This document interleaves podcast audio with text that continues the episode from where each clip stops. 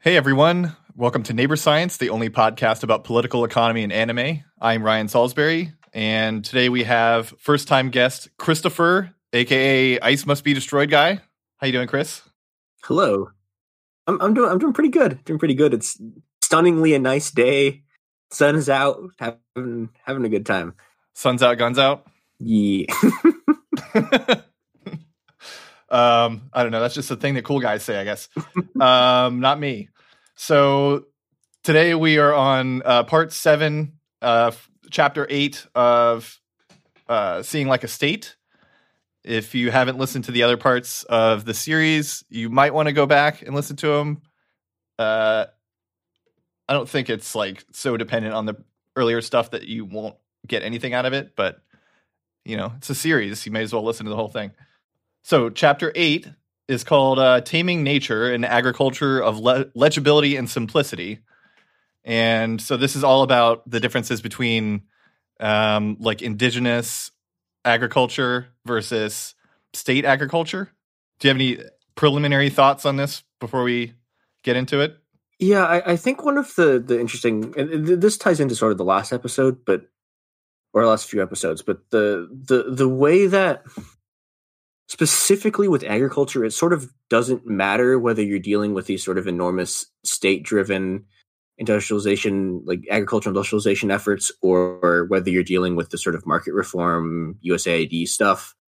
Just the, the, the, the way they think about farming is just exactly the same and they run into exactly the same problems. Hmm. Yeah, and this this this whole chapter, I guess, is, is Scott Scott going Scott's going really in depth about the specific like the the, the polyculture monoculture stuff and the, the, the specific ways that the I guess you call it high modernist, but the, the ways that sort of scientific forestry and the ways that industrial agriculture intend to impose themselves on a land instead of like working around it and that how this just doesn't work at all. Right. I, I think one thing that's really interesting about this topic is like it's so essential to like our survival. uh, you know, we need to eat every day, and uh, it's we like most people. I think just don't know how any of this stuff works. Um, I read probably more than the average person about agriculture, and I didn't know some of the stuff that was in this chapter at all. And this is really one of those things where people who who don't know a lot about it will just like assume that the way that it's done on the mass scale is like the only way that it can be done. Mm-hmm. You know, if you start talking about permaculture or something like that, then a, a lot of the like high modernist uh, or like uh, God, I, I hate I hate that there's still no word for this, but like people who are people who subscribe to scientism, you know what I mean? Mm. They will they will say like there's no way that you can feed you know all the humans that are alive right now without doing like mass pesticides and like huge monocultures and stuff like that.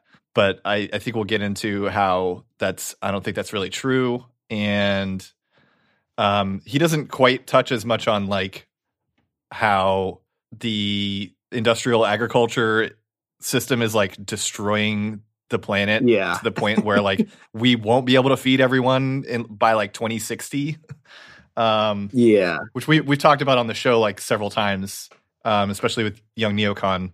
Um, that's like a big repeat topic for us, but um, yeah, I, I think we'll see why everything like why it works the way that it does, and uh, I don't know. I guess like why it's not going to work out for the better if we don't do something about it. So Scott is um, talking about these like the similarities between the scientific forestry that he talked about in chapter one um, with scientific agriculture. The preconditions of the simplifications done in scientific forestry um, and presumably in scientific agriculture were the existence of a commodity market and competitive pressure on states as well as entrepreneurs to maximize profits and revenue. Um, so one thing that Young Neocon kept uh, bringing up in the last episode was that like uh, most of the pressures were due to like the Tanzanian government trying to produce farms that would you know grow export crops and So in order to do that, you have to succumb to these like higher level organizations of the state and their their needs and like the the their expectations. And so we're going to see like what shapes those like and uh what like what their mode of thought is behind that. Yeah, I, I think there's also something important here that Scott. It's not really what Scott's talking about, but something that shapes the sort of global, global agriculture, uh, agricultural market is that.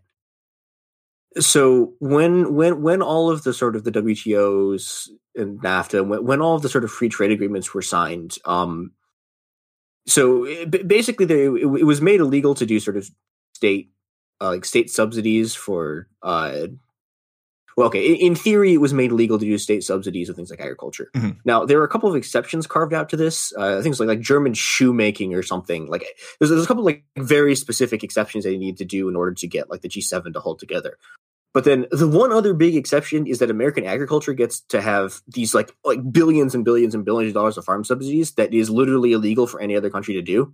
And this this is one of the other problems of trying to do. This happens before to some extent, like Tanzania is trying to enter the global market. But like this causes a big problem because if if you're trying to produce agricultural goods for the market and you have to compete with just these like extremely inefficient but unbelievably subsidized like giant American factory farms, you're kind of screwed. Mm-hmm. Because I mean, again, like just like the U.S. government just funnels money on them, and and that that makes a lot of the sort of agricultural stuff look a lot more productive than it actually is just because because they're the only people who are allowed to have all of this sort of like state backed like agricultural subsidies. Right. That was actually I don't I don't remember exactly why. I think it was something to do with the um the ethanol craze in like the late 2000s, but uh that was one of the first like political economy facts that I learned was that corn only like happens in the US because it's so subsidized by the government. But I, I definitely didn't know that um, it was illegal for other countries to do that. Yeah, well, and, and, and this is another this is another interesting thing. I actually talked about this a bit on another podcast, but it's about like like the, the way that American agriculture functions is basically on cause it's not it's not just the corn like like California agriculture, which isn't as like quote unquote industrialized. It's you know, high labor input. Mm-hmm but that also works on state subsidies. And the other thing it works on is just like hyper exploited migrant labor and the fact that anytime any other non-white group comes in and like actually starts doing the farming well, because again, the white, white Californians can't farm, like they just get ethnically cleansed. Like, like this is this is this is what Japanese internment was. It was white farmers being like, "Hold on, wait, we have a chance to just completely wipe out every Japanese farmer in California." And they did it. And you know, when when internment happened, like all of the land the Japanese farmers had taken just got redistributed to like white farmers. And so yeah, this is the this is this is the fun this is the fun stuff, quote unquote, where you know, eh, like I, I think uh Kevin Carson calls it the uh yeah, he calls it the subsidy of history, where it's like a lot like a lot of agricultural practices, like a lot of, of capitalist firms get the subsidy that's just like genocide. Mm-hmm. Yeah. Yeah, that that that like deeply shapes the way that sort of different agricultural and sort of modernist projects work in ways that don't really get talked about much and is incredibly depressing. I th- I might have mentioned it on this show before. Um, I don't remember exactly, but um, I was reading about uh, the wealth of nations, and Adam Smith in there talks about how the U.S. economy works so well because there's plentiful land that can be cultivated. Yeah. but like doesn't mention why that's the case. Yep. Yep. and I think that's a good summary of I don't know economics as a field and U.S. history and mm-hmm. and so on. Um. So Scott, uh, in this chapter, he, he emphasizes that he doesn't want to get too much into the particular reasons that specific projects of scientific agriculture failed, um, but wants to look at the deeper underlying causes.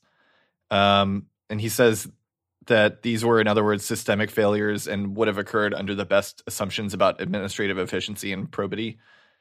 I don't a- actually remember what failures he was talking about specifically, but anyway, let's just move on. Um, So he says that uh, experimental science is a useful tool for many things, but not for dealing with something like an ecosystem because you need to isolate specific variables and ignore everything else. And the more things that you ignore, the less it applies to reality when you bring it out of the experimental setting. And he'll he keeps talking about that repeatedly in here because scientific agriculture is essentially like based on the idea that these experiments in like one small field for one crop cycle um, can just be applied on the mass scale um, over unlimited amounts of time, uh, which is, you know, the cause of many of our problems today. yeah. Well, it, it, reminds me a lot of the, the the, the physics joke of uh, assume a cow is a sphere of uniform volume of, of uniform density. Oh yeah, yeah. and it's you know yeah they're they're trying to like they have all these spherical cows and they're like okay the spherical cow is gonna do is gonna do this the spherical cow will roll down the hill and they have a bunch of actual cows and the cows don't roll down the hill and they're like wait why is this happening and this just keeps happening over and over again. So uh, I have I'm not going to quote the whole thing, but a uh, passage from the beginning of the chapter. Scott says, "My purpose is to show how the imperial pretensions of agronomic science." Its inability to recognize or incorporate knowledge created outside its paradigm sharply limited its utility to many cultivators.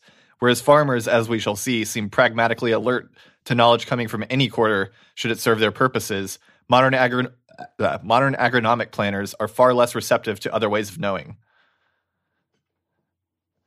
Um, so that's that's the uh, the setup for the rest of the chapter, I suppose. Um, all right, so I'm just going to keep going. Um, that was all the sections in this are short. There's like it's like three dozen very short sections for this chapter. So you're going to hear the next section is called very very often. so the next section is called varieties of agricultural simplification. Um, subsection early agriculture. So he's talking about like not. Uh, I don't think he's talking about like uh, ancient agriculture so much as like the crudest forms of agriculture because uh, it you know it's it's hard to know a whole lot about ancient agriculture and I think that's the topic that he gets into in his later book but um, he points out uh, something that I've had to come to realize myself which is even the most rudimentary forms of cultivation involve lessening biodiversity. So whenever you farm there's always some amount of trade-off with the natural ecosystem because you know the the point of it is to increase the population of something favorable to you. Mm-hmm. and you can't really do that without taking up space that would otherwise be used for other life forms.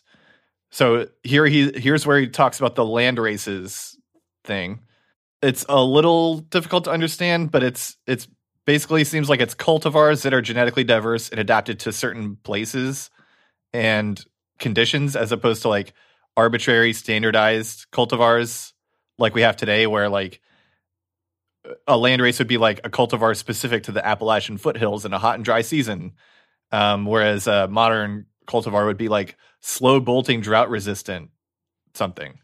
That's just my guess. He doesn't i don't think he gives like very specific examples on this. Yeah that actually that makes a lot of sense though. Yeah, and and he says that all modern crops of any economic significance are the product of land races. So basically, like these sort of these so-called crude farmers or rudimentary farmers uh, created like millions of different cultivars of plants, and from that, the scientists found ones that were especially conducive to their specific purposes and selected those and turned them into modern hybrid forms. And he says until about 1930, all uh, scientific crop breeding was essentially a process of selection from among the existing land races. And so since then, they've come up with these these hybrids. And then this book again was written in 1998. So this was before like BT corn really took over everything. Yeah. so he doesn't really mention that at all, which is was kind of interesting. Well, I, I think he, he talks a bit about like he it's, it's interesting because because you know when you you can he he can there's evidence he kind of he sees it coming to some extent. I mean, especially with the with the next section about sort of 20th century agriculture. There's there there's some signs that he's like, oh, uh, you know, the the standardized modern like cultivars like have less genetic diversity, and you know, you, you get monocropping. And you know, if you project that out, like the the the the logical like extreme example of this is just you have just BT corn and it's just only BT corn. Mhm. Yeah, you know, this is this is all we we we have the benefit of, of 20 more years of absolute bullshit going on in farming, so yeah. And I, I think the way that the um, BT corn works is that they actually take like a normal, like a regular breed of corn. Like, I mean, it would be yellow dent corn. That's what every single type of corn is in the US. Um, and they just like shoot genes into it. So they can take like an existing corn breed and make it into BT corn. Mm. So it's not like a specific like breed of corn. That's just what they turn it into by um I, I think what they do is they like attach this uh bacterial DNA to like gold nanospheres and then like shoot it with a gun into the into the corn. Interesting. Like an AR-15. That's what they use. Wait. uh but anyway, I'm just having this image of someone just like machine gunning as like one of those giant World War II Gatling guns, just like gonna get all this corn. like the the bit in Futurama where Bender finds a a Tommy gun and he just like shoots it like shoots the whole clip out and he's like that was fun. Yeah. um so anyway, yeah. So that section is just about the land races. Um not a lot else in there.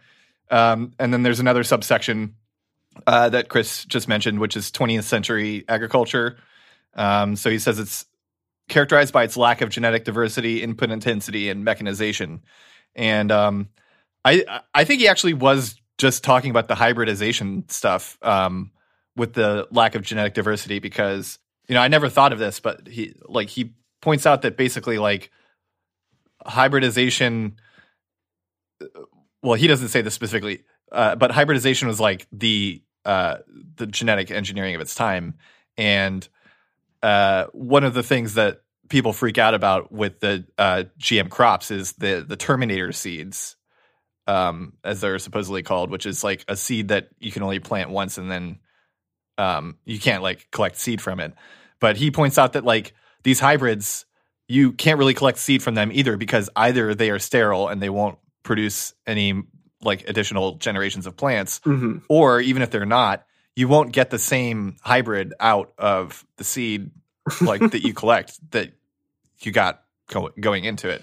Um, so it, it's not even like really a new thing. The the so-called Terminator seeds. Yeah. And then another thing that I thought was really interesting about this uh, was two proponents of this uh, niche kind of made up subject called phytoengineering are quoted by Scott as saying, Machines are not made to harvest crops. In reality, crops must be designed to har- be harvested by machine.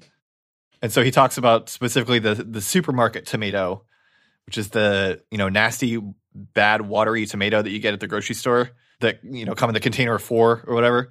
And uh, so he says the tomato plants eventually bred for mechanical harvesting were hybrids of low stature and uniform maturity that produced similarly sized fruits with thick walls, firm flesh, and no cracks. The fruits were picked green in order to be uh, in order to avoid being bruised by the grasp of the machinery and were artificially ripened by ethylene gas during transport. The results were the small, uniform winter tomatoes sold four to a package, which dominated supermarket shelves for several decades. Taste and nutritional quality were secondary to machine compatibility.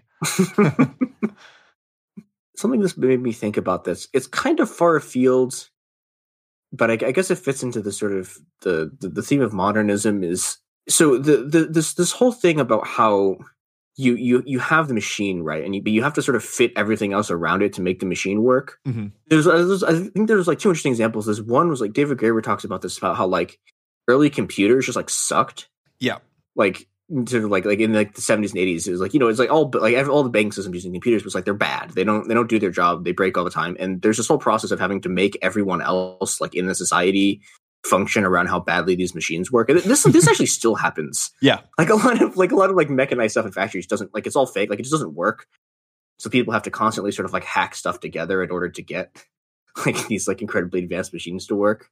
And then the, the other one so there's something happens in like the very early chinese revolution. This is like like 1940, like maybe like even 1948, 1949, where like the the only sort of industrialized stuff that's left in World War II are the these this like factory built in Manchuria that was built by the Japanese. Sorry, I'm going like really far afield here. it's fine. but this this does this. I swear this goes back to this. But yeah, you know, and and there's an early attempt to like run these factories democratically, and they can't do it because the factories were just like physically designed to use slave labor, and so the only way they can get these factories to work is by sort of reinstalling the the, the managerial system. And and I keep thinking about the, the the the ways that both and this this is the sort of the flip side of it. You you, you have two sides of these sort of technical systems where on the one side you have, you have these factories that like require certain like literally physically require certain forms of human social organization in order to function and then the, the the flip side is that you have these machines where in order to get like like the, plant like you know the, the, the harvesters to work right you have to completely redesign the natural environment like like right like and going all the way from you know plowing fields flat and getting rid of marshes all the way down to we have to like genetically engineer these tomatoes so that they're exactly the right sort of height and yeah all that stuff. Yeah, yeah they have, they have all this uniformity and it i don't know it strikes me as interesting like this this, this is just the, the, the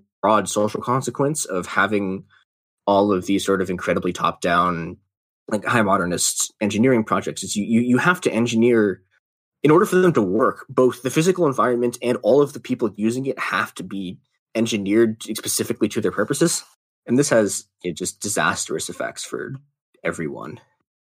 I, w- I want to get really into that um, specific point about the um, the fa- the factories at, at some point because I've tried to explain that to people before, where I'm like, yeah, I mean, if there is like a revolution and we abolish the state, we're also going to have to like dismantle those factories and recycle their materials for something else. And people are always like, well, why don't we just use them? And it's like, well, because they're made for like uh, slaves essentially.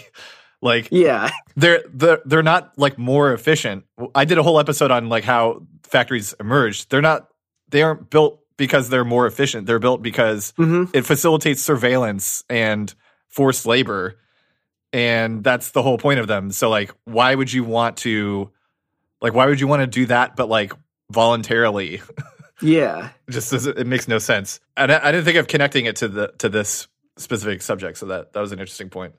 Yeah, it does come back to this. It, it, like in in in the last chapters, he doesn't do it as much here, but Scott talks a lot about the ways that you know the the giant sort of factory farms, giant collectivized farms, are designed to mimic a factory, and that it, gives you the same level of state control. Oh, that's true. Yeah. Mm-hmm. Yeah, and and I think and I think you know that the the the, the mirroring the, the the attempt to transform every aspect of production, every aspect of social life, every aspect of sort of human interactions into something that is legible to a state is really important in a lot of ways. Mm-hmm.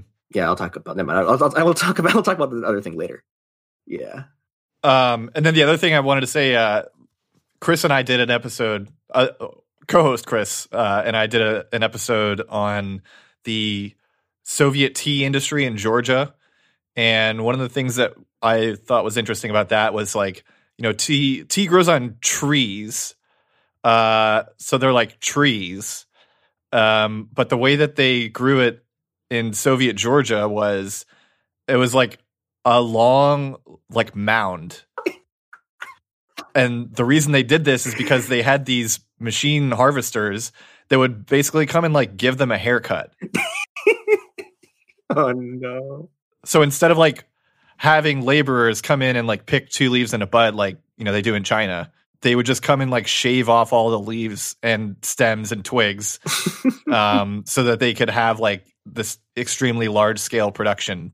And I mean, it was obviously like terrible tea, but they did produce all of their own tea, so mission accomplished, I guess. yeah. So yeah, I guess tea is just not made to be machine harvested the way that like you know wheat is or something. Mm-hmm. That whole section was basically about that. Oh yeah, I did want to make the point that like I I'm an engineer, a, a sort of engineer. and so I know that making a machine do something like the the difficulty of doing that increases exponentially if the task isn't like uniform. Mm-hmm. So the tomatoes being uniform heights, like I I really get that. Like uh and and the complexity thing goes doubly so if you're talking about physical moving parts rather than just like software or electronics. So like a machine that could harvest crops even remotely resembling the way that human hands could yeah would be like if not impossible sci-fi technology prohibitively expensive compared to like just forcing people to do it hmm which is why uh, there's still like tons of farm labor jobs uh, where they basically like force migrants to do it. Basically, like actually existing mechanization has to use something close to the ideal of a flat field with identical plants growing uniform fruits of perfectly even maturity. So like yeah they really have to like shape the the plant and the environment to make it work with the machine because otherwise the machine would be too expensive to be like usable by farmers. this is reminding me again of the this is the thing Scott brings up over and over again about how you know like the the the the, the, Soviet collective farm designed in a hotel room in Chicago. Mm, yeah, that is so funny. Yeah, but when when you're doing machines like this, you inevitably like have to do something like this because of of the sort of the demands of this kind of agriculture. Right.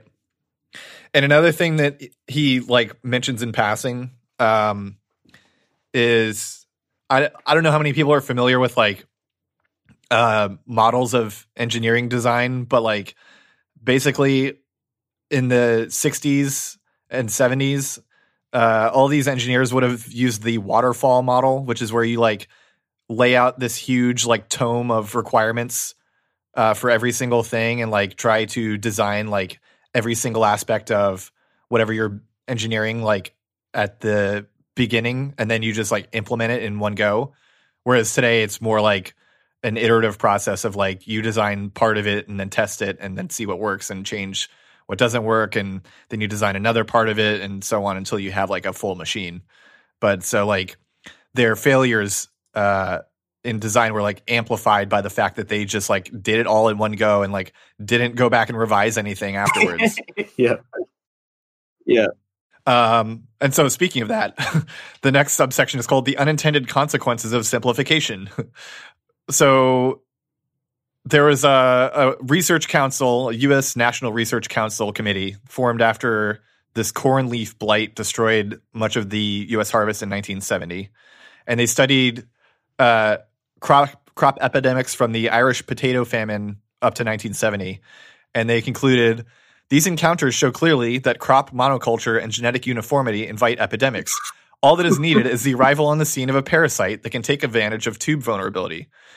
If the crop is uniformly vulnerable, so much the better for the parasite. In this way, virus diseases have devastated sugar beets with yellows, peaches with yellows, potatoes with leaf roll and X and Y viruses, cocoa with swollen shoot, clover with sudden death, sugarcane with mosaic, and rice with hoja blanca.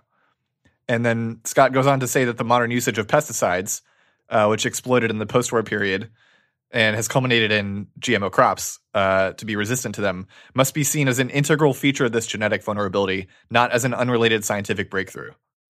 That that just makes me think of how like scientists have been warning for like decades that are that society is also at risk of a massive pandemic that would yeah, completely take it out. yeah.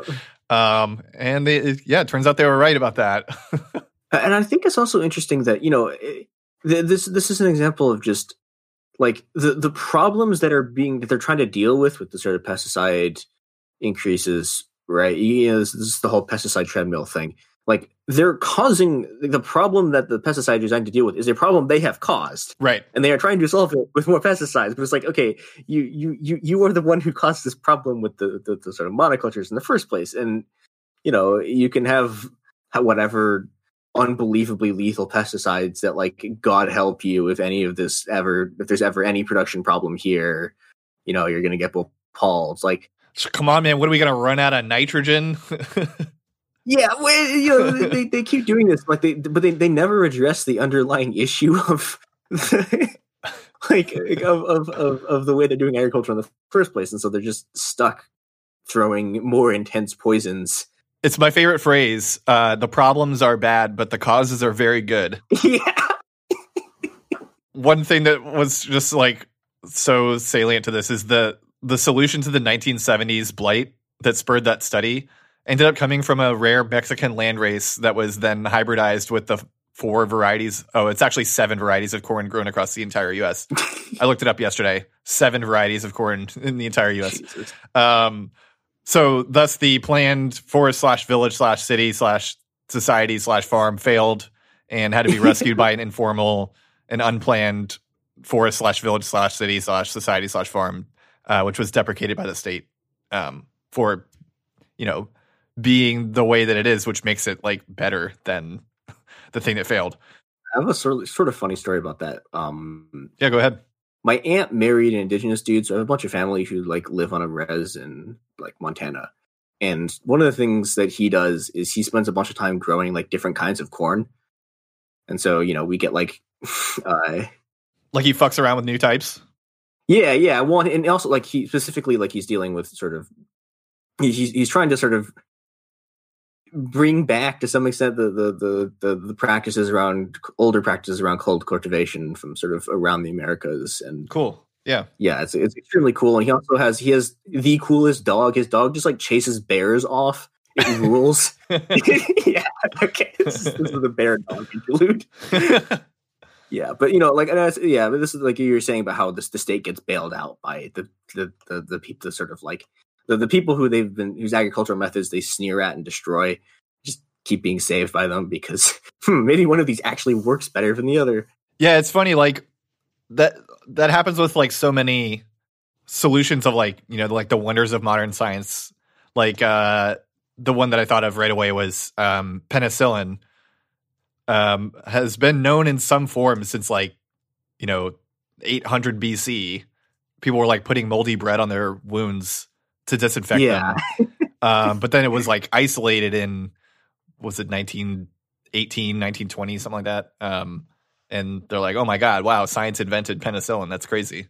Yeah, well, funny thing is, they didn't even like they did it on accident. Like they didn't they didn't even figure it out. Like they just they screw up. they didn't even get there.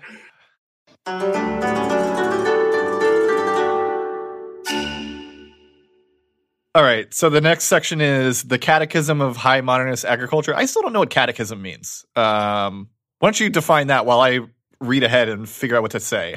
oh God. Okay. So this is I'm, we're, we're, we're, we're, we're, tapping into my my my deep Lutheran knowledge when I was a child and went to confirmation. So catechisms are like oh god so the luther is like, it's like there's a small catechism and a big catechism it's just like this sort of like it's, it's basically a statement of faith okay that's like written out. And when, whenever whenever you have a theological question in Lutheranism, it's like what is the Trinity, blah blah blah blah. And you don't want to commit heresy. You just you say the Catechism word for word because that that's the only thing you can say about it. That's not heresy. Okay. So yeah, this is this is this is what a catechism is. Uh, my girlfriend and I just watched the new season of Solar Opposites, which is like kind of a it's like kind of a dumb like it's basically Rick and Morty but with aliens.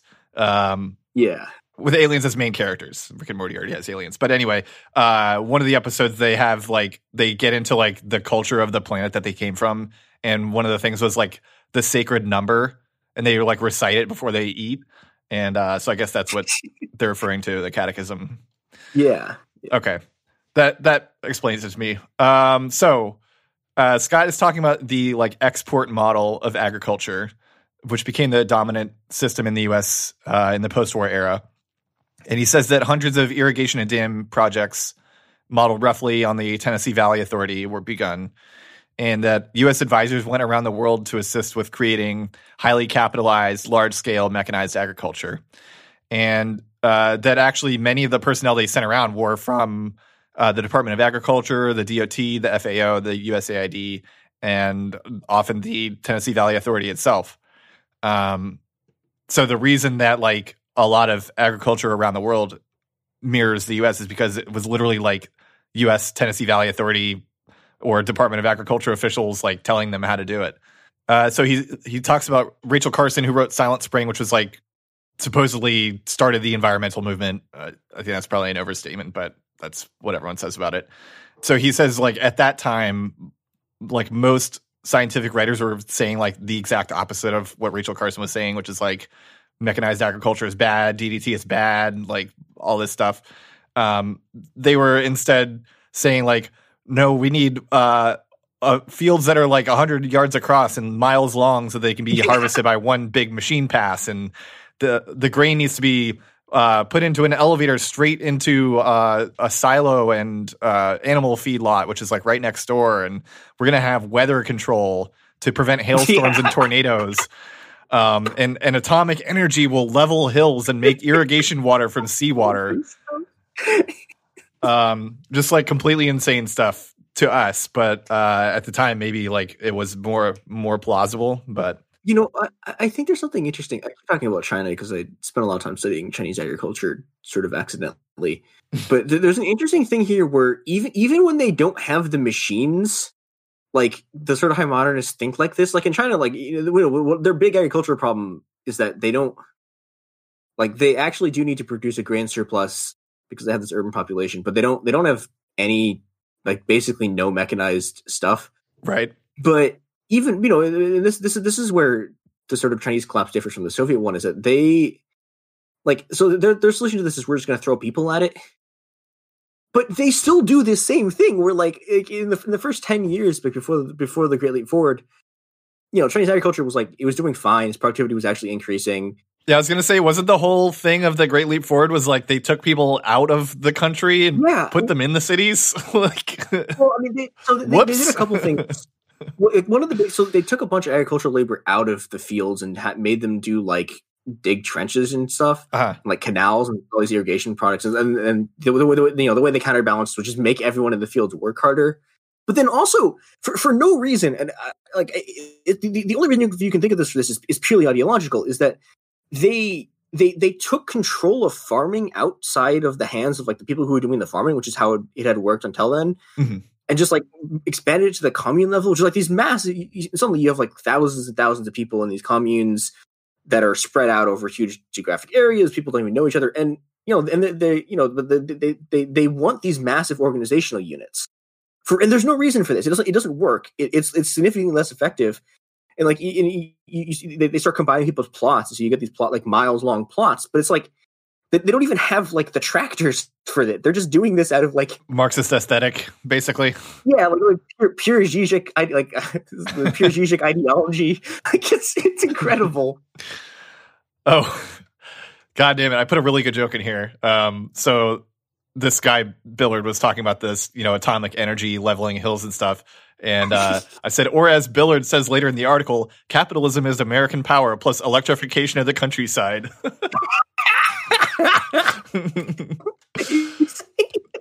That's the best joke in this fucking note stock, and I I missed it. it's a good joke.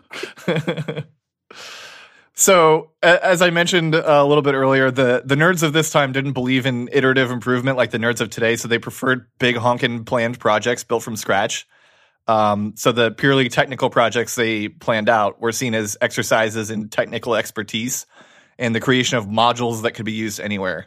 Which uh, any any programmer will know why that doesn't work. Yeah, well, and, and I want to talk about that briefly as my last like digression for a bit. So there, sure. So I, I was in I studied anthropology in college, and lucky, you know, you, you this book is one of the things you have to read, and you know, there's a lot of anthropologists who don't like it for a number of reasons. Um, but there, there's a really interesting critique of it called "Seeing Like an Oil Company," by James Ferguson that I, I think everyone should read because it's like five pages long. But it, it's about how, contra the way that sort of at the very beginning of the book, Scott talks about how markets work. And it's like, well, markets have the same sort of unifying, they have the same sort of simplification effects that uh, states do, where they, they, they try to re- reduce everything to a legible grid. Um, Ferguson's argument about oil companies is that they they do this module thing, but they only do it in like a very very narrow area. So you know, if you look at like an like an oil an oil well in Nigeria, right? There they'll just be like this town that's just that's just the oil well where like all of the sort of the the like American workers who they brought in to work in the oil well come and you know and they they they they have the technical module it's like exactly like that that just like that tiny very enclosed area is just like basically a piece of the us mm-hmm. And then everywhere else around it they just like the, the oil company doesn't care about right. because it, it only sees like these like nodes and then it moves from node to node to node and just ignores the rest of the sort of countryside. And i think that's a interesting it's an interesting difference in the way that states and markets function that I think is, but it's interesting because you know he is talking about this here, right? This sort of like Scott is talking about how the, these sort of modules you can move everywhere, and this doesn't work with agriculture, but it kind of works with oil in ways that allow. I don't know, like it, yeah. I mean, I guess because for oil, it's only like you know you you have a substance under the ground and you got to take it out of the ground and that's it. Yeah, they they're not worried about like destroying any ecosystems. Yeah. that, that, doesn't threaten their productivity at any point. well, it, it, in fact, like they're you know it, that that's the whole point of it, right? Is to right. destroy the ecosystem. Unlike yeah. farming, we have to you know you need the ecosystem to help you do the thing. Mm-hmm. Yeah, I think that's probably why it works. And then like any other like social consequences, you can basically like throw energy at it. You know. Yeah. Well, and also, I, uh, th- this is sort of getting ahead of this, but one of the things Scott talks about is Higginson income, which is income that just it keeps going and going and going. Like right, yeah, uh, and you know with oil wells, you don't like you're never going to get it, and you're not supposed to, right? Like eventually, at some point, the well's going to be tapped out, and you move. Yeah. Whereas with agriculture, you you the, the goal of it is to generate Higginson. Hicksian. Hicksian income. Hicksian income. Yeah, it's you know you, you need yeah. to perpetuate so you can keep eating and your children can keep eating, et cetera, et cetera. Right. Yeah. Yeah, and when, when when you have to do that, you actually have to like take the local sort of context into into account in a way you don't with just oil wells. Although there is one more advantage to oil, which is that like uh our like civilization completely depends on it for like every single aspect of it.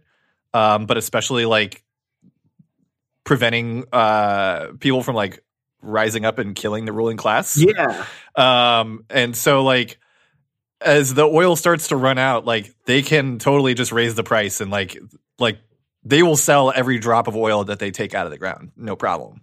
There, there's a really good book about this called Carbon Democracy by Timothy Mitchell, mm-hmm. which talks about also oil basically as a technique of social control. Because, like, okay, this is sorry, I, you know, I, I said this is my last tangent, another one, but okay, this is a very, very, very short tangent. Basically, like, coal miners could essentially just shut down because because of the way that moving coal around works and how difficult it is to get out of the ground. Like a coal miner strike can just shut down a country. Yeah. But with oil strikes actually like strikes are actually good for oil companies because any any like the problem with oil is there's too much of it. And you have to like do monopolistic things to like decrease the amount of it. You know, it's more complicated than this, but like you know, if, if if if something happens that actually decreases, like legitimately, genuinely decreases the supply of oil, that's like the best thing that can possibly happen. Like the Iraq War. Yeah, yeah, for an oil company, and you know, uh, the, the capitalist power people talk about this with the sort of petrodollar coalition, where you you know you, you have these coalitions to start wars in order to raise right oil prices for various reasons, but you know, but it, it's also, it's an incredibly effective tool of social control, and yeah, read read read Carbon Democracy, so I don't do this entire thing here and rant for thirty minutes about it. Yeah, great book yeah, I, have been writing the books down. Um, I'm gonna, I will put them in the show description so people can look them up. Sweet.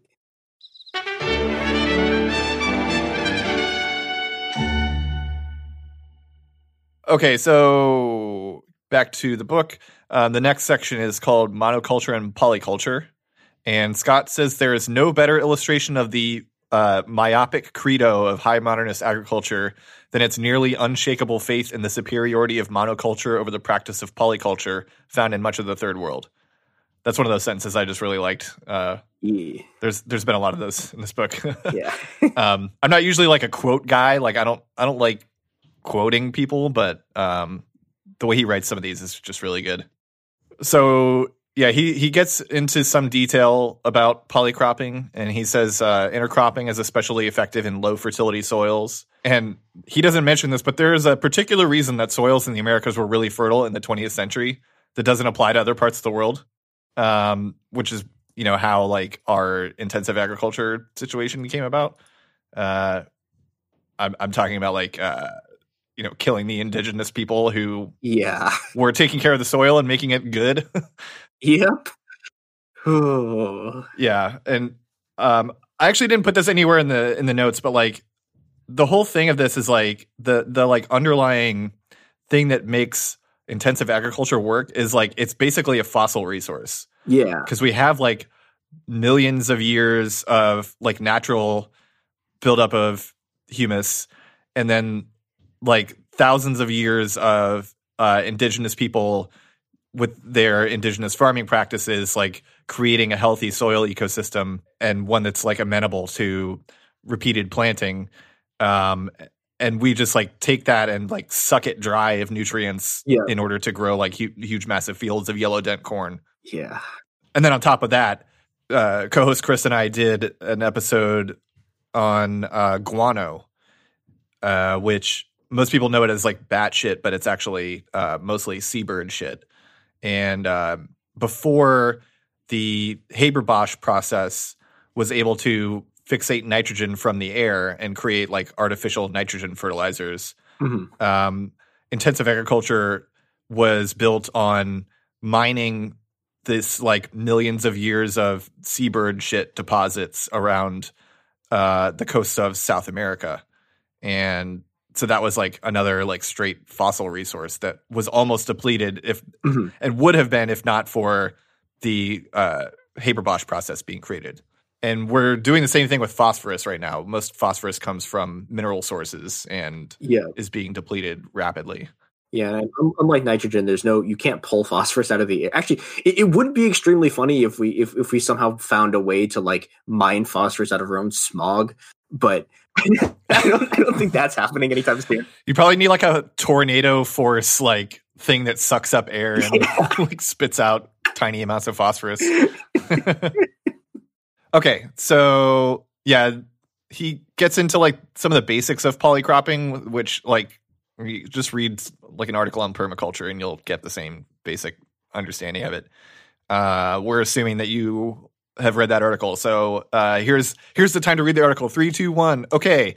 Uh, so uh, even if polycropping didn't increase yields, which it does, um, there is an important reason that it would be used by non-state farmers anyway. That uh, Scott gets into here, which is that it increases food security because of the diversity of crops, characteristics, and disease resistances. So, like, even if you plant like only potatoes, if you plant like a dozen different varieties of potatoes, then it's pretty likely that uh, a deadly disease that comes in and kills all of one kind of potato won't like absolutely destroy your harvest and like make you starve. Um, which is why these indigenous farmers uh, were planting like all these different crops. Um, but there's there's even other reasons for that. Like different crops maturing at different times um, means that an individual crop failure will do relatively little damage, and that um, you don't you don't have like this labor bottleneck like with Yeah. um, these large monoculture farms, which have to be harvested all by machine because like they wouldn't have enough labor otherwise. Yeah, and this, this is also this is also one of the reasons why you have like just just the the, the unbelievable intense violence inflicted on immigrants in this country is Mhm. that like any disruption to like a- any sort of organized migrant labor strikes that happen in California are just completely devastating because you know they're they're incredibly labor intensive and they also are in, like highly skilled labor. And if those people stop working like all of that stuff just rots. Yeah, and so yeah, and you know, th- this this is in some sense this is this is this is the sort of mirror image of, you know, like on on on the one hand, like you you you you gain you know you gain a lot of power and social control from having all of your stuff happening at one time, but on the other hand, like it, it does actually make you weak to sort of in specific ways, like having having these labor bottlenecks makes you weak to sort of or, or like or organize the power of organized labor, and then also in this place in this case specifically. The, the, the power of organized labor of people who are extremely highly skilled Mhm. and who haven't been haven't like well who who capitalism literally cannot de-skill because without it the whole thing will collapse yeah. If you've never seen it, um, go look up some videos of of these workers like picking vegetables and fruits and putting them into bags. They- They're like insanely skilled at it. incredible. And it's like i mean it's like pretty sad to look at because they're obviously like destroying their bodies doing this. Yeah. And they don't make very much money doing it. Yeah shout, shout out to another book here. Uh, if you ever just want to be incredibly depressed or you want to learn more about this um there, there's an ethnography of field workers in in california called fresh fruit broken bodies. That's a lot about this like just the physical effects of this and they're it's it's horrific yeah This is the this is the the, the, the Christopher plugs books. Show This is still only like one eighth of a Young Neocon show.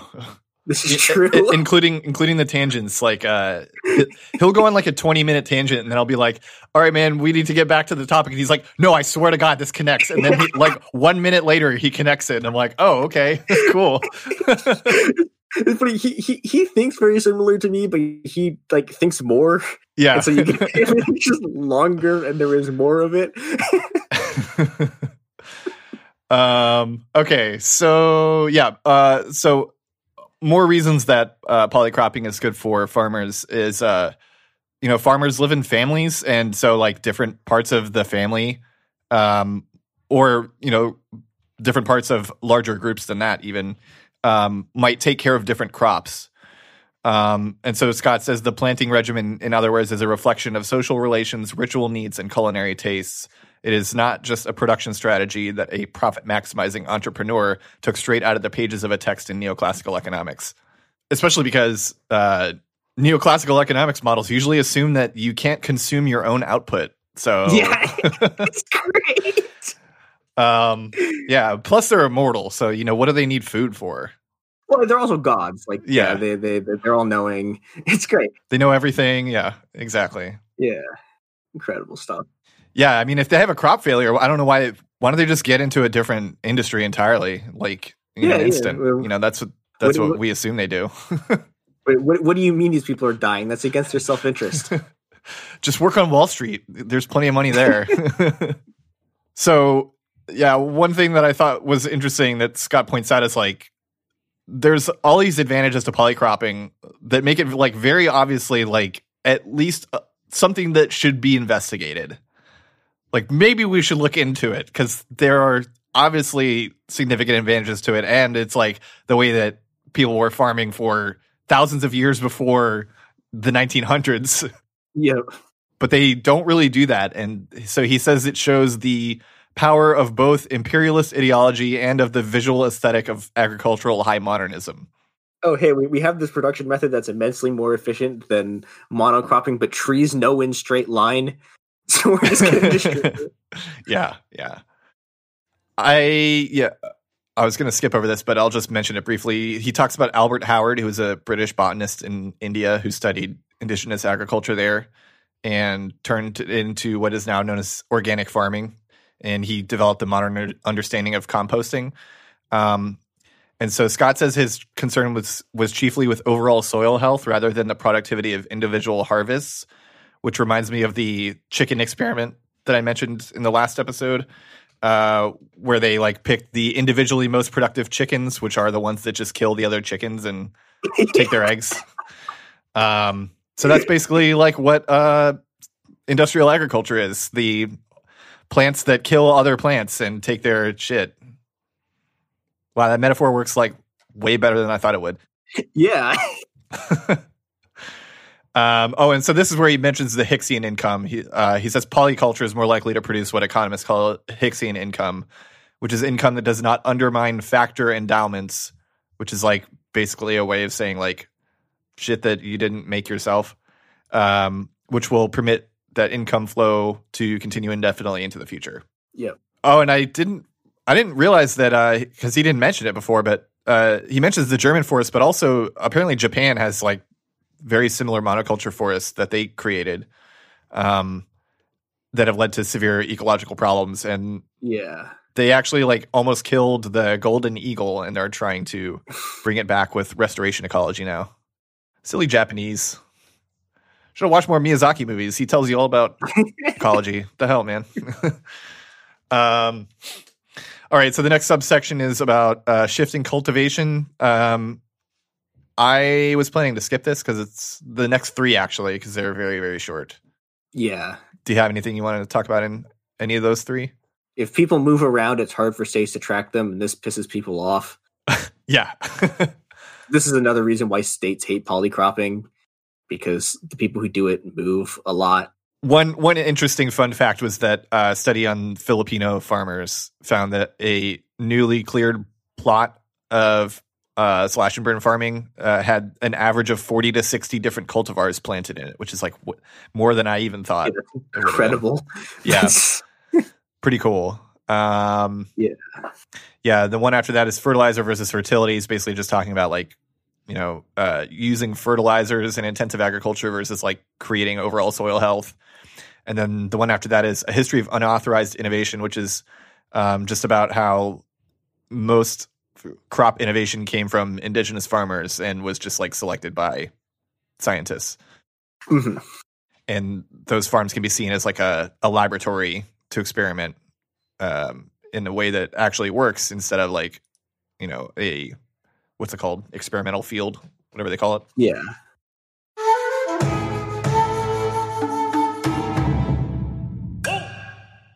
So the next big section is the institutional affinities of high modernist agriculture, and um, so he's been talking about how like imperial knowledge and modernist aesthetic, um, but he says there's like more reasons for things to work this way. Um, so I'm just going to quote him directly here. To the degree that the starting over. To the degree that the cultivator's practices were presumed reasonable until proven otherwise, to the gre- degree that specialists might learn as much from the farmer as vice versa, and to the degree that specialists had to negotiate with farmers as political equals, would the basic premise behind the official's institutional status and power be undermined. The unspoken logic behind most of the state projects of agricultural modernization was one of consolidating the power of central institutions and diminishing the autonomy of cultivators and their communities vis a vis those institutions. Every new material practice altered in some way the existing distribution of power, wealth, and status, and the agricultural specialists' claims to be neutral technicians with no institutional stake in the outcome can hardly be accepted at face value. So basically, like, they have to have they have they can't put themselves out of a job by admitting that like there's no point in their existence um is what he's saying. Well and i'd also say about this like especially when it comes the, the the, the sort of neutral the, the myth of the neutral technical person with no institutional outcome at stake like there's there, there's a reason that like some unbelievable percentage of the the, the the senior members of the ccp used to be like came out of engineering technical schools. Like those people those people are not neutral are not politically neutral in either of their roles. Yeah. Yeah definitely. And i think this also like this starts to get into the the de-skilling topic because basically like the whole point is the the specialists will be doing all of the thinking and just sort of direct you know unskilled laborers to do their bidding essentially. Yeah. And the whole point is to centralize power you know, there's there, there's an interesting story about this in uh, this is in Endnotes. Um, they talk about a, a, series of battles that happened. This is like early 1900s Germany. Mm-hmm. Um, this is like like pre war pre World War One. Uh, there's this huge fight over essentially shop floor control mm-hmm. between I think it's like a knife manufacturing plant, but this happens all over Germany about whether sort of skill like wh- whether production was going to be managed by like the actual production workers, whether they're going to be able to sort of maintain their skilled labor status, or whether they were all going, whether it was going to be just run by the factory director and they were going to sort of lose all of their skills. And the Social Democratic Party like backs the basically backs the capitalists, like back, backs the sort of faction that's talking about how well we can improve efficiency if we de-skill all these people. And this has, and they, they do this under the, the sort of the the guise of this sort of Marxist development of production thing. And this this has just absolutely disastrous consequences for just the entire really like the entire world working class gets screwed by this because one like you know like these these sort of highly skilled workers they they, they both have they both tend to be more radical than sort of the people who've been de-skilled and people who've been in the factory system for a long time and they're also more like they're more politically powerful and when the SPD like destroyed them, this you know th- this is one of the reasons why there's there's no revolution in Germany, and you get like the Nazis instead. Mm-hmm. And you know, and, and you see you see this the, the, you know, this and this is one of the things that the, the world, you know, when, when, we talk about the green revolution, right, and the whole we need we need a green revolution to stop a red revolution. Like this is this is this is part of what they're thinking about because if if you can, you know, if if you can do this sort of de-skilling stuff, you're not going to get the kind of sort of peasant revolutions that have been happening for you know the, like the whole 20th century. And it's also interesting that you know like the communists do this too because they also don't want peasant revolution. Yeah, highly skilled laborers who run production themselves. Yeah, um, I mean, it's interesting that like the prevailing communist rhetoric is we need a proletarian revolution, but like the vast majority of revolutions in history have been like mostly composed of peasants. Yeah, and, and it's and it's and it's worse than that because it's not just peasants; it's peasants and then factory workers who are like the first gen out of the factory, or, or uh, coal workers basically, and then the dock workers too for sort of some different reasons. Yeah, but uh, those are the people who like immediately whenever a communist revolution happens it's like we're going after the dock workers we're we're we're, we're transitioning to oil and we're going to just absolutely obliterate the peasantry. And you know it, it works to some extent like they, they were able to hold on to power but you know. Right. Yeah i mean like the the more unskilled your workers the more easily they can be replaced which not only like drives wages down but also yeah. you know if they if they think of striking you can easily just fire them. Yep. Whereas if you have workers that like you can't just replace them if they strike then they will like cripple you. Yeah. And then like on the other side of it uh there's there's also de-skilling with uh like non-work activities. Like i always think about how my my girlfriend had a student or had several students who like she was talking about making coffee at home and they like didn't understand what she was talking about they were they didn't understand that What? you could make coffee at home very easily oh no and thought it was like this really difficult thing to do that only like Starbucks workers could do or something like that jesus and and I mean like the like the one pot or one cup coffee systems are like the same way. Like it's not really doing anything for you. It's just like a pre-measured amount of coffee, yeah and it squirts hot water through it, which like you could just scoop a scoop of coffee into your fucking coffee machine and put water in it. It's not hard. yeah but like by de-skilling people in terms of like the the things that they can make for themselves hmm you're able to charge them more money for the same thing. Well, and, and I think this this also goes back to the sort of the whole neoclassical thing where people can't like consume their own products, right? Mhm. Because any sort of That's like that's not a, a belief; it's a wish list. yeah, I, I mean, you know, and to some extent, it's it's always something that like can't work because you know, I, like this is one of one of the things like one of the big big bases of the Chinese economy, for example, is that so basically the Chinese government just doesn't pay insurance for its like 300 million migrant workers. oh, that's good. and yeah, it's great. It's and and you know, uh, Chuang like sort of calculated this. Like, it, basically calculated like if if Chinese com- companies had to actually pay out their insurance, fifty percent of them would go bankrupt immediately. Wow. Now, and and the the way they can get away with this, well, one is because they murdered the labor movement, and the second way is that uh they so those migrant workers, their their sort of their residential status is still technically in in their their villages where they came from, and they can they sort of they can sort of draw income off of it, and they have they have this sort of like kind of non-capitalist, but like they they they they they, they have the ability to produce for themselves to supplement their own wages, and you know th- this acts as the sort of like non-capitalist subsidy to like in in in the same way that you know like this is what it it's what a welfare right? It's, it's the, the reason that like uh Walmart when when you when you like sign up for a job for them like the part of the job training is applying for snap right it's it's it's the sort of this the this the state subsidy that allows you to lower wages more except this is you know it's it's based off of sort of the the the the the, the remains of sort of socialist period like collective farms. Mhm. and yeah but you know eh, but but eventually you know and this is like part of the anti-poverty efforts is eventually china wants to destroy that whole thing right? Is you need to turn everyone into a wage worker et cetera et cetera. And so e- even even in the instances where they're temporarily surviving on the fact that people have their own skills and people can sort of you know consume their own products like eventually that needs to be destroyed Right. and you know you, you can see these sort of tensions working themselves out in the in the Chinese economy, and you know and you, you see you see you see versions of this like around the world.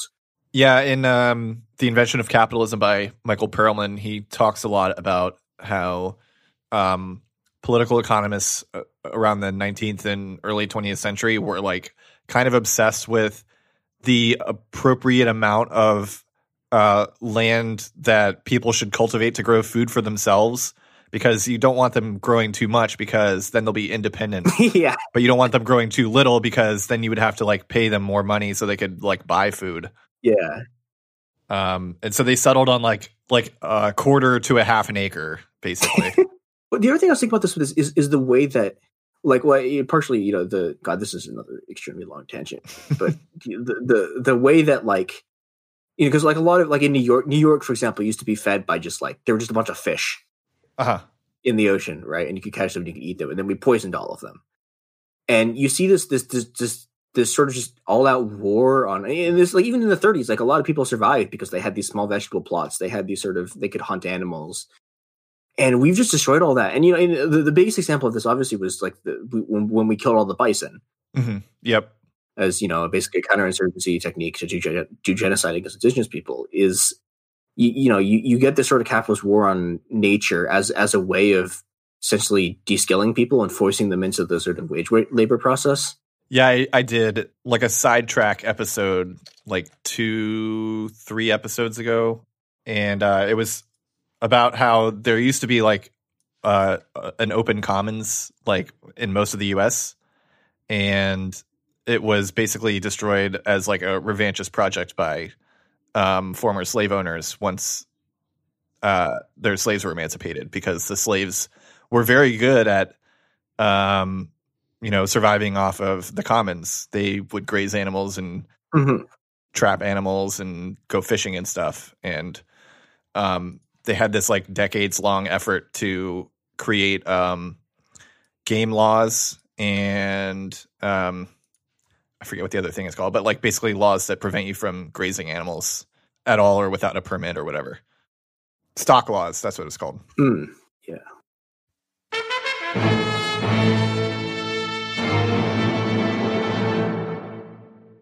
Okay, so the the next section is called the simplifying assumptions of agricultural science. And so Scott in this section raises the question of why technical studies show much more promise than the actual results bear out. And related to this, why are most uh, of the successful changes to agriculture agriculture pioneered by God pioneered by cultivators rather than by the state? So he talks about like isolating variables, which he makes a point to say like it's not bad to like in the complete abstract to like isolate a variable and and test it but it doesn't work um the way that it's done here because for one agricultural experiments focus on crop by crop tests to discover the impacts of variation on yields. So they're like they're looking at us like single type of crop in a small tiny experimental field and they usually only look over like one season um, or maybe two, maybe. hmm And then they just say like, yeah, this will work if you extrapolate it to you know mil- hundreds of millions of acres, no problem. So he gets into some detail about this through the various subsections. Oh, I, I thought this was interesting because I, I don't know much about physics at all, but um, he explains that like even in a Newtonian physical system where there's like known exact formulas to predict traje- trajectories of stuff, it's easy to do that with like one body, um, like one object.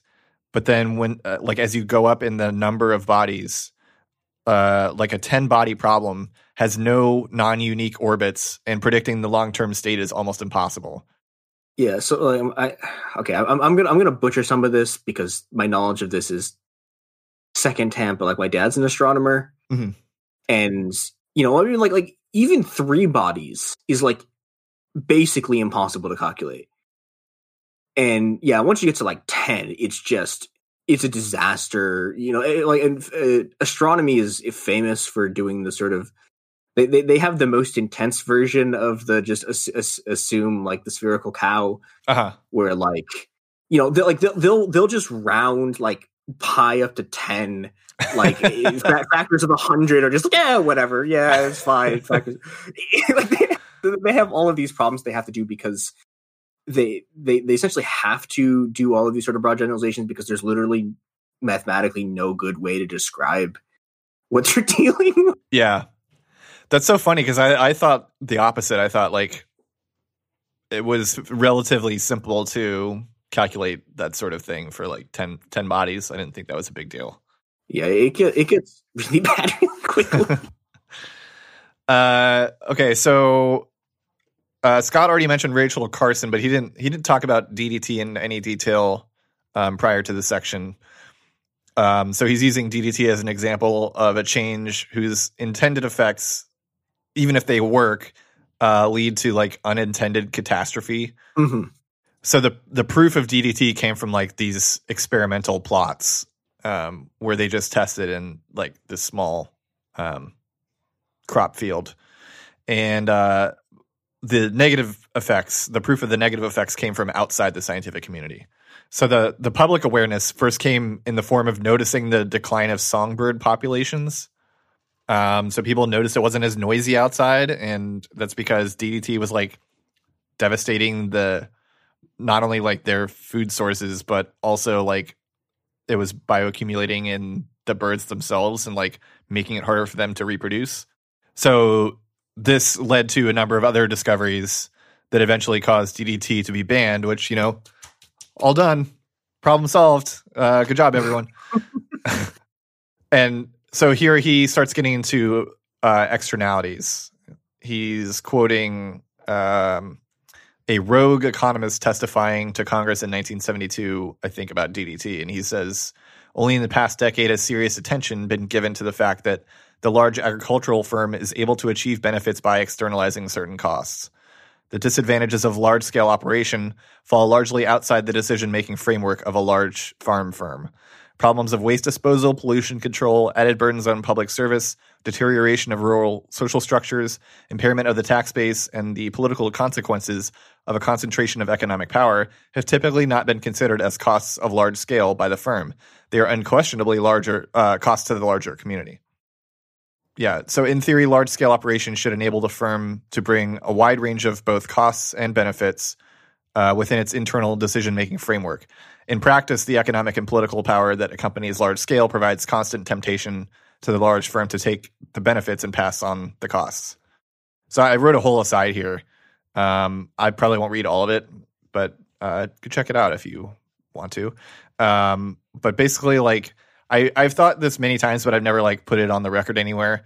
I think it's very safe to say that under a class system, uh, benefits go to those who least need them and are most able to claim them, while costs tend to go to those who are the most harmed by them and are least able to resist them.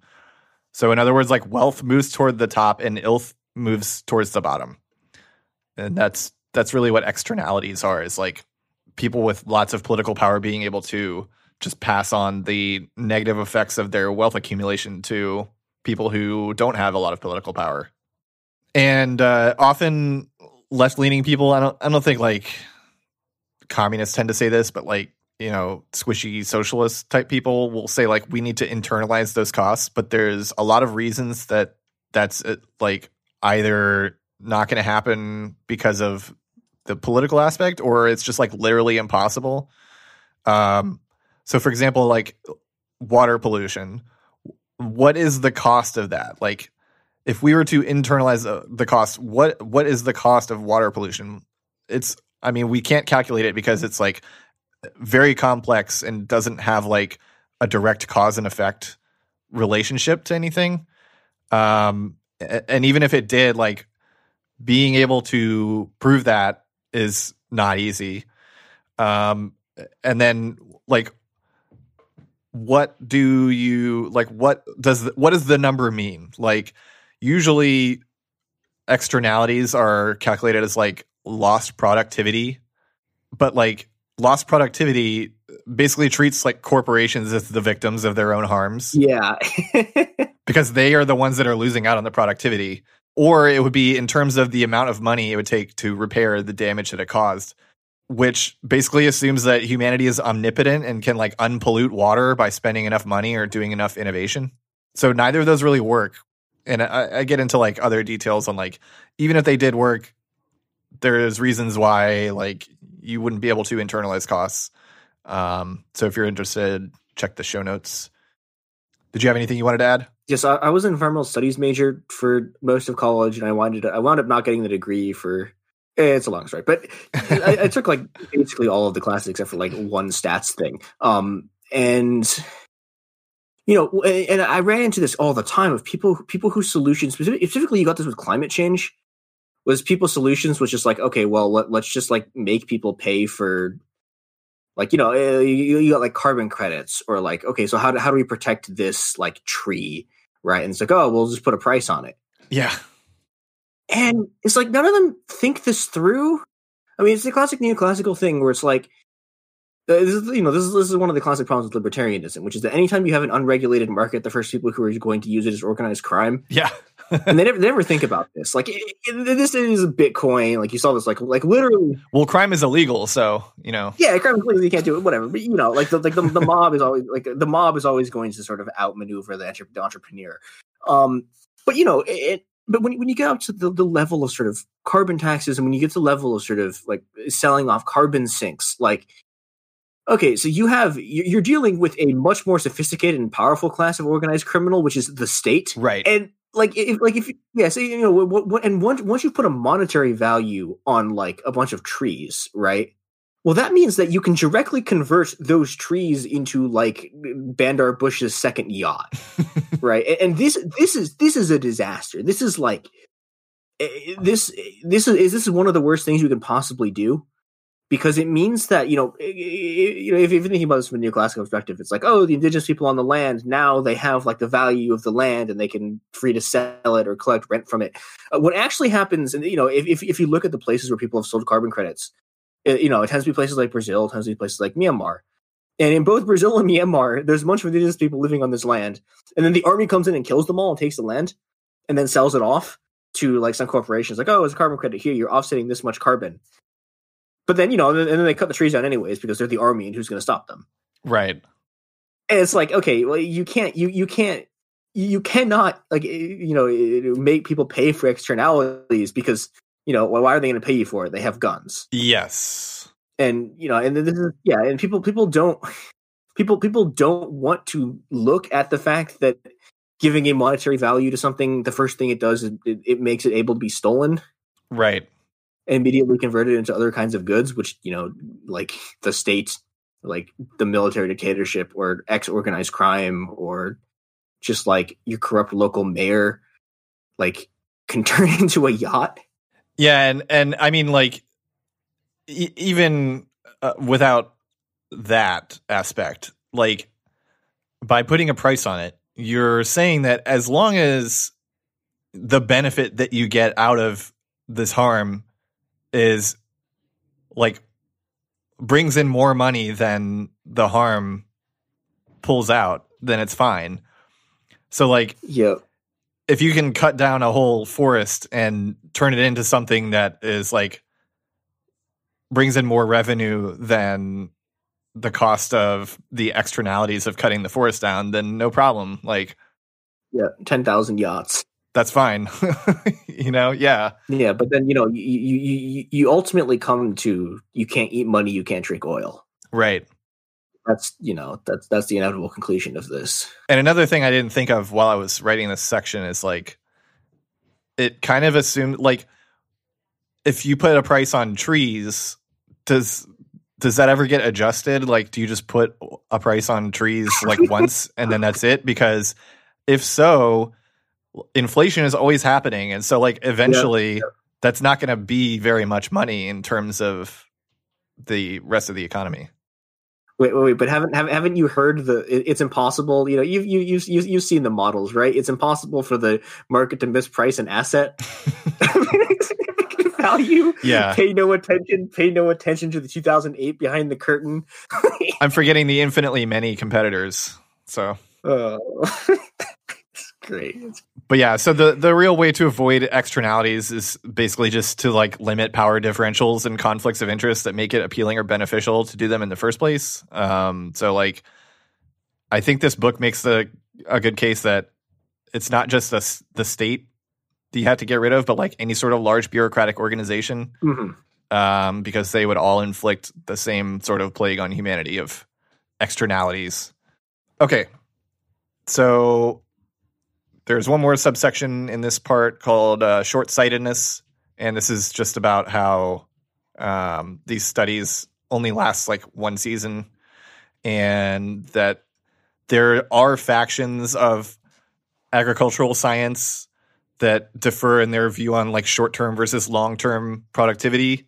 But it's just that it's productivity. It's not like, oh, we need to not destroy the ecosystem uh, because if we do, we'll be able to produce less corn.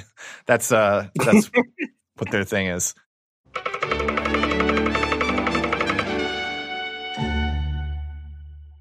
All right, so the second to last, third to last section is called the simplifying practice of scientific agriculture. And this, he's basically talking about how like uh, crops are more than just like the grain kernels that come out of them. Um, so where like agricultural science assumes that your corn yield is equal to like the no, like the amount of edible grain that you get out of it. Uh, there's actually, believe it or not, a lot of other parts of the plant uh, that can also be useful. And so he gets into like a lot of those other varieties or other parts and why like different varieties produce like better versions of those parts of the plant that are also useful to um, indigenous farmers. And he also talks about uh, in Sierra Leone, they say like a rice cooks badly um, as a like a shorthand for all these properties that go into like how rice is produced and processed and cooked. And at some point, he gives this example of like like a rice variety that get, is like less predated by birds because they have longer awns and like the scientists would say like oh well that's bad because uh, you have more mass that isn't the grain kernel so you're like wasting whatever. Oh it's in the next subsection but yeah. Yeah the last subsection is just about how like farmers have as much diversity as like the crops on the farm. And uh, we covered a lot of that in the tanzania episode so I'll I'll just skip that part.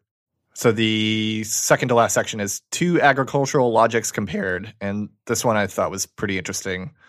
Although, uh, like I told you in in the DM, I was kind of falling asleep by this point. But so Scott brings up the research of a very long named Dutch guy about uh, Andean farmers who grow potatoes as a staple. And so he basically says they cultivate like over a dozen different plots on a permanent basis and others on a rotating basis. And because they're in the mountains, uh, they have like all these different conditions.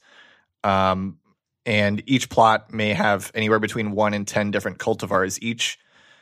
And he's saying that basically, like, they plant all these seeds as like a well placed bet on what the conditions of um, the farm are going to be for this season. Um, and I thought the most interesting part of this was that he, when he compares it to industrial agriculture, he points out that industrial agriculture is exactly the opposite of that. It produces specific ideal crops in a lab and then tries to force the environment to adapt to the one crop being planted in a massive area. Um, and so industrial agriculture has to have everything going right for it to work at all and suffers greater losses when any one thing goes wrong.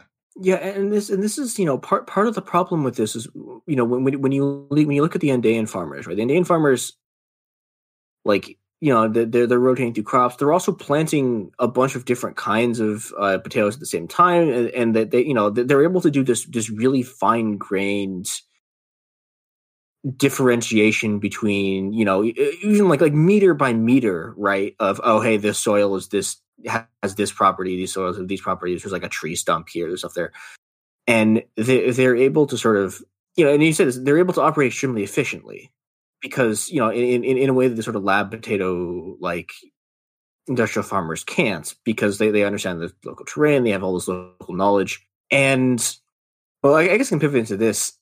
You know, okay, uh, one one of David Graeber's things is that whenever someone says that, that, that their goal is efficiency, they're lying and and they're saying it because they don't want to tell you what their actual goal is. Yeah, that's that's a big bugbear of mine because efficiency alone is like meaningless. You could have efficiency of anything. yeah, it's it's it's it's, it's, it's not an end. Yeah, you know, it, and, you know, it, it could be like like the you know your efficiency could be the most efficient way to kill people, right? Like you don't want this. Yeah, exactly. Yeah, someone someone said something like about capitalism being more efficient like a couple weeks ago, and I was like, efficient at what? like, what are you talking about specifically? yeah, well, it, it's a, it, it's, it's, it's, it's, it's incredibly efficient at making sure that like Mark Zuckerberg can eat iguanas. We're not going to survive. yeah, like eh, you know, eh, like eh, or you know, you look at global food production, right? Like you know, we, we produce enough food to feed eight billion people. We feed six billion people with it, and we've completely destroyed like every ecology that exists in order to do this, in order to again right. make more food than we need, and then not feed people. like, but you know, but this is something about about sort of industrial agriculture and the sort of the sort of high modernist collectivized farms is that again it's not about efficiency because they're not efficient right they're they're incredibly inefficient even even the modern american farming system again only functions because billions they have billions and billions of dollars of agricultural subsidies that no one else gets. But again they're not really designed their goal isn't efficiency their goal is social control. Yeah. And as as engines of social control they are in fact extremely efficient for the most part you know sometimes it breaks down but like you know the the the, the Soviet collective farms like were successful in completely annihilating uh, the Soviet peasantry as a political force, and you, you got this with with, with Tanzania too, where it's like, yeah, congratulations, like you you actually did successfully crush the sort of like you, you basically crushed the rural population as a political force just in time to be overthrown by a military coup. Right. it's like it's a good job, guys. Like you know, this this is one of the ways that sort of state socialist projects undermine themselves because as part of the sort of like the, the the way the state works, the way the sort of the logics of states function, the simplifying assumptions they have to make, and the way that their policy, you know, is is designed to force everyone, like you know, what a, a law, right? Like a law is one a group, a small group of people have made a decision, and they will now commit violence unless you like specifically obey them. Right? Th- this is all completely sort of antithetical to any kind of autonomy which means that you know any kind of autonomous organization you see this in latin america all the time where it's like okay so a government will take power based off of revolutionary movements and then they immediately have to turn around and smash the movement that created them because if they don't do this there's a you know there's there's there's a second power base around that's autonomous it's not tied to the state. And so they do this and eventually the state wins basically every time. And then the, and then that, that socialist government gets overthrown by a coup.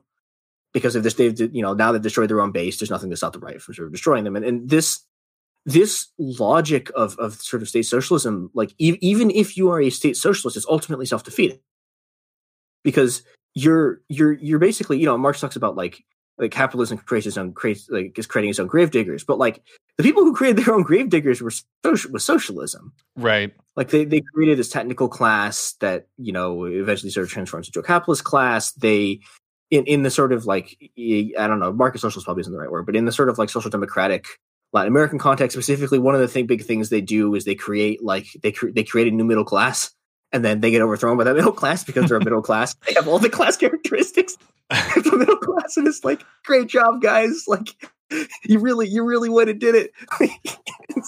yeah, I have a really glib way of of putting that, which is um, anti-capitalism always leads back to capitalism. like if you resist capitalism specifically, but not like the state, in general, yeah. then it's just going to lead back to capitalism. You're going to create a state, and then that state's going to become a capitalist state because yeah. capitalism is just like rationalized state management, and so like um the the other the other thing that I say all the time is if you hate capitalism and not the state, you just hate being rational. you know what once you start like figuring out the most efficient way to run your state, you know, as in like the most efficient way to consolidate control and um, you know be in control of everything, you're going to eventually come back to capitalism. So yeah, stagism is a plague on on humanity. in other words. Oh God. Well, I mean, I, I think I think, I think the, the, the only way to rehabilitate stagism is by you know, un- understanding that what sort of we could call Soviet communism, you could call sort of existing socialism is is just well, it, it, you know, and this this is why Tanzania, the the the Tennessee Valley Authority, uh, like you know, American projects in Vietnam and the Soviet Union look the same because they're all development ideologies. Yeah, right. The whole the whole point of them is to build a developmental state. So state st- so the thing to do with stagism is to invert it and go backwards, which is why Well- Pol Pot is the best socialist. God, no, not this. you know, I mean, I think, but like you, you, you, ha- you have to at some point realize that, like, you know, state state socialism was essentially just a phase of capitalist development in countries that couldn't have been, Yeah. You know, developed otherwise. Like, there's this great Deng Xiaoping line that's, uh, "We no longer know what socialism is or how to get there, yet it remains the goal." It's perfect encapsulation of this. It's like, Wow. yeah, congratulations, you, you've you you successfully built a developmental state. But what you do with a developmental state? Well, the only thing you can actually developmental states don't develop communism. The only thing they actually develop is just capitalism. And so, you know, like really, like all like both both feudalism feudalism turns into capitalism, or it turns into developmental state, which also turns into capitalism. And so you have to you have to actually find something else that is the stage beyond capitalism. That's not just like hey guys, we like you know it's, it's not Stalin saying we're gonna we're gonna do capitalist industrialization in ten years because hey, guess what? If you do capitalist industrialization, you get capitalism. I mean, you could even reclaim the developmental rhetoric where development is like developing a, you know, uh trying to think of a cool word, but all I can think of is fecund uh, ecosystem, you know, like a really like diverse and resilient ecosystem and that that's what you're developing. And uh you know that's kind of the opposite of what the normal development is. Yeah, well, I, you know, I I think also like in like what you know, if you want to talk about the, the genuinely damaging stuff about development, is that d- development posits that you know there's a linear history and that Yeah. people are just further behind in time. Right. But you know that's like that's not what's happening. It's there's uh the somewhat crazed venezuelan anthropologist fernando coronil who uh the, the man the man who fully expressed the trialectic and then died and never explained it to anyone else. Trialectic? Yeah it's great. No one no one has any idea how it works like literally no one is great. But he, he, he had this great phrase that he called- it the international division of nature and labor where he talks about instead of, instead of the people being locked in time it's that capitalism sort of assigns different like you know there's there's the capitalist division of labor but then it also assigns different sort of levels of development based on or what i call levels of levels of industrialization Mhm. based on sort of resource distribution and you know also colonial power et cetera et cetera et cetera. Yeah that is that that is another incredibly long tangent in this tangent episode. So i mean all that's left really is the conclusion. So if there's any other points that you wanted to bring up um now's a great time for that. Yeah I- think just just in general people have people have this real especially sort of people who call themselves scientific socialists have this just incredible hostility to indigenous agriculture practices and th- this is true. Oh that is exactly like the high modernist aesthetic thing that he's talking about all through this book for sure. Yeah yeah but yeah. yeah and it- it's interesting because you, you get to see the different ways this plays out because and th- this also plays out inside of you know this is why he's talking about Nyerere Mhm. and you know the way this plays out inside of socialist states but like you get this in there's a huge thing in vietnam where like the vietnamese government just like it was like the highland indigenous people just get absolutely slaughtered by by the sort of socialist government and you you see you see this like scientization events in china and you see this even even when you have like people who are indigenous in in charge of governments in Latin America, you Mhm. get these huge battles. Like Bolivia has this, or these massive battles between sort of ind- indigenous people who don't want development versus the sort of like the, the sort of state socialists who are like, no, you're like we're we're we're, we're gonna we're gonna make this giant highway that goes through your through your land, right and you know, and pe- people have this real. Like, even people who call themselves leftists, and people who think they're sort of pro-indigenous, have this real hatred of sort of ind- indigenous practices and indigenous sort of I guess you could call it science, but it's indigenous sort of agricultural practices, and indigenous ways of life. And I just, we're all going to die unless we stop doing the stuff that we're doing, hmm right? Like, this, this is the thing about developing productive forces. If, if we develop the productive forces much further, there's life is not going to survive on Earth. And you know, you you have to be able to get over the stuff St- Scott is talking about about how you know, like the sort of agricultural specialist won't learn from indigenous peoples, right? You you have to get over that stuff because these people have, you know, I mean, and then there's there's a lot of reasons for this, but you know, one of them is that indigenous people have just an unbelievable amount of sort of agricultural knowledge Mhm. that like could bail the rest of us out of our mistakes. And, you know, that's that's in some sense like a, a terrible burden that, you know, we've we've we've put on indigenous people by just massacring them and replacing their, their forms of social organization, their their ways of life with like our shit. But, you know, like you like you you're you're you're gonna have to get over your just like techno modernist fetishism or whatever, and you know learn how to crop. it's it's funny even even with that specific uh bit like the them having the uh you know cultural genetic plant knowledge to like restore biodiversity i was looking at uh this vice video about the future of farming because i wanted to get mad at it you know because the, the first part was about uh, some Dutch guy who you know made a big giant hydroponic farm that's like you know vertical or whatever. People are obsessed with vertical farming for whatever reason, even though it's stupid. the second half was uh, about like a permaculture farm, which was better. But I saw in the comment section like people saying like, "Oh, don't worry about like biodiversity loss because we have the the Svalbard seed bank, oh God. which I'm guessing doesn't have the same level of uh, diversity as the like land races that indigenous cultivators are keeping. Just a wild guess. Yeah, well, also like they're, they're not creating new seeds, Yeah, right? And you know, this is one of the things indigenous cultivation is they're, they're they're constantly creating slightly different. and doesn't it depend on like cli- like intense climate control? Like that's the reason it's a thing. Oh yeah, yeah, yeah, yeah, yeah. You know, and and this is also, I mean, I just as a sort of general revolutionary note, like there, there's there's lots of moral reasons for this, but like if if, if you're not compelled by the moral reasons, like at, at least see the sort of scientific necessities of climate change reasons for the fact that any revolution in North America is going to have to like maybe I'm not sure if led by is exactly the right term, but like it's going to have to be an indigenous revolution or it's not going to happen at all and we're all going to die. Mhm. Yeah, it was like like land, land land back is not like a Was it was it you that did the the tweet of like there are two tendencies in the modern left: land back and something else, and like th- throws it like a grenade and runs away. oh yeah that was, yeah it was a land, land yeah land back and communization yeah. basically oh, yeah the, the ultra left yeah like you know like it, it's not like it's not just like a slogan or tendency it's like like either we do this or like we fa- we, we we face the extinction of most of humanity and I mean we're we're already just going to lose countries yeah. right even even in the best case scenarios countries are just going to be we're lost to the sea Right. And if we don't want to get any worse, we have to do land back. Like there's there's no alternative. Yeah, this chapter definitely makes a good case for that, and uh, Yeah.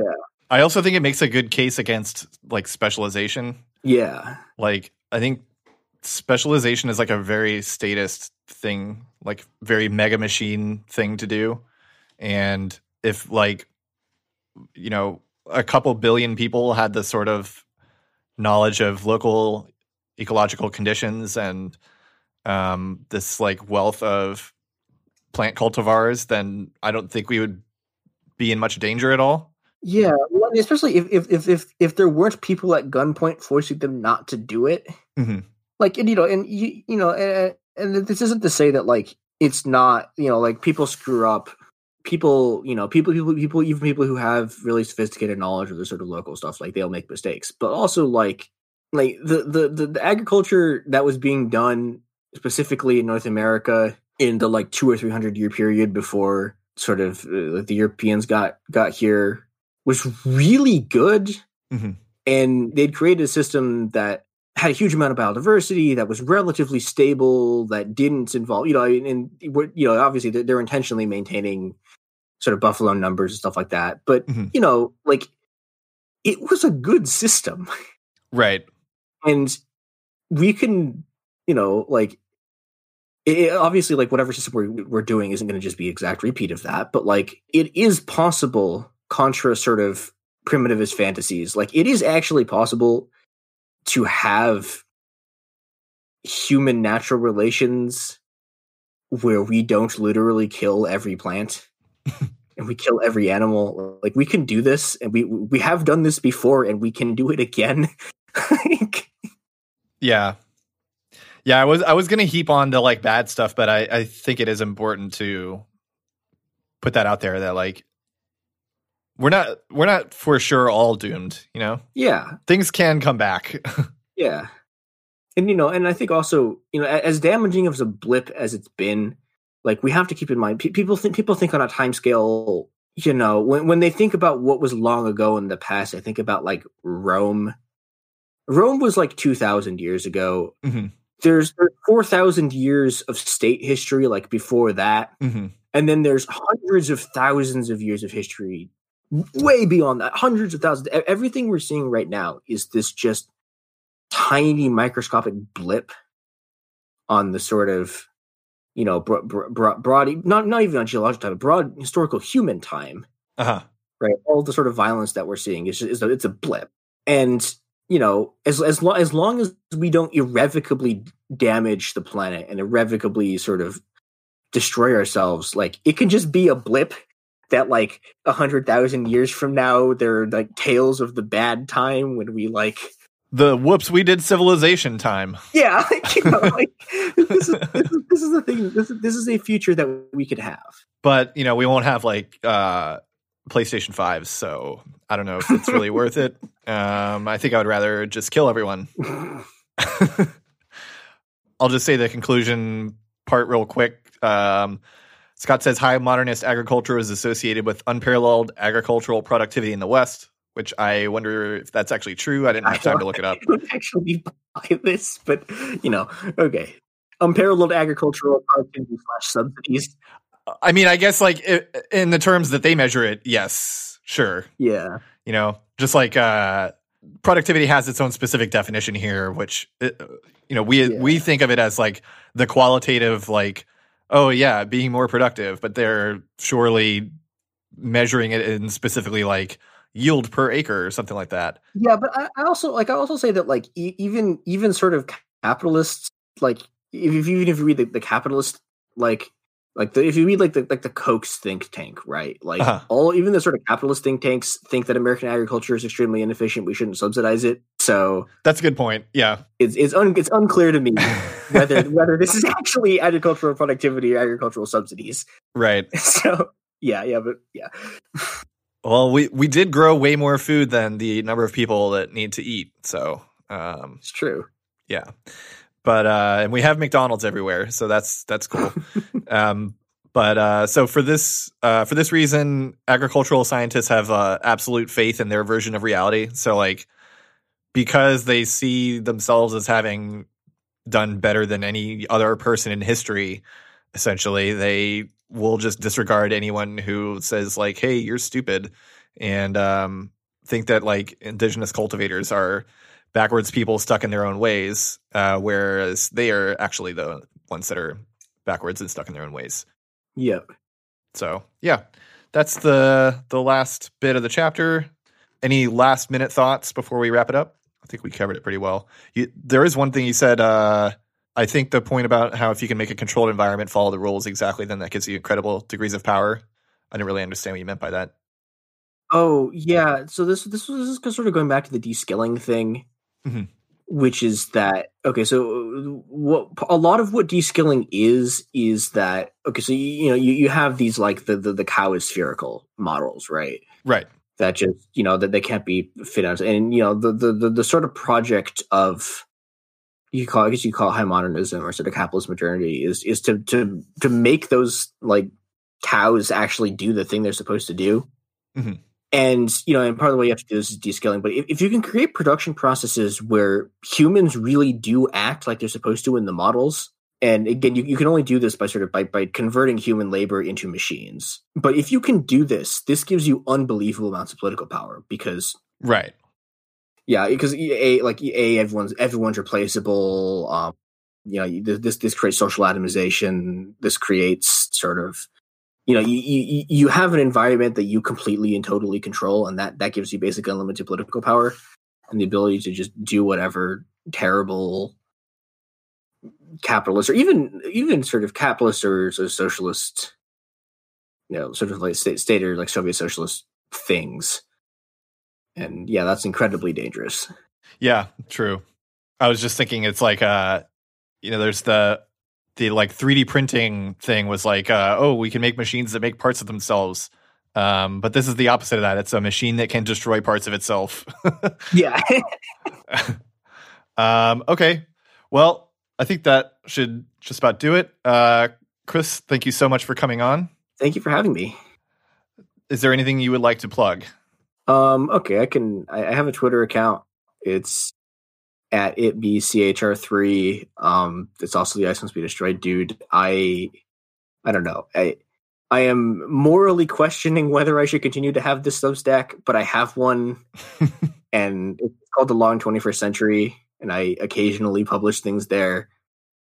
Yeah, so that's that's that's that's the that's the extent of my plugging stuff.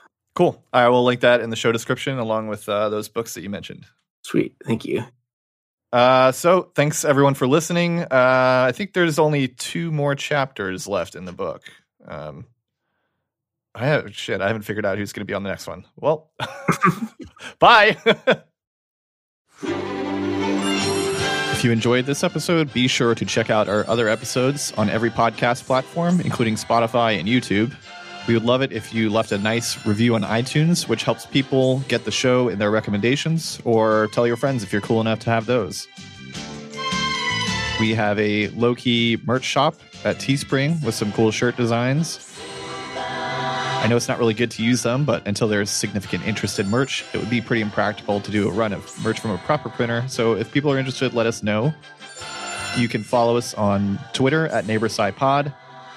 If you want to support the show and help pay our producer, we have a Patreon, P-A-T-R-E-O-N dot com slash neighbor science.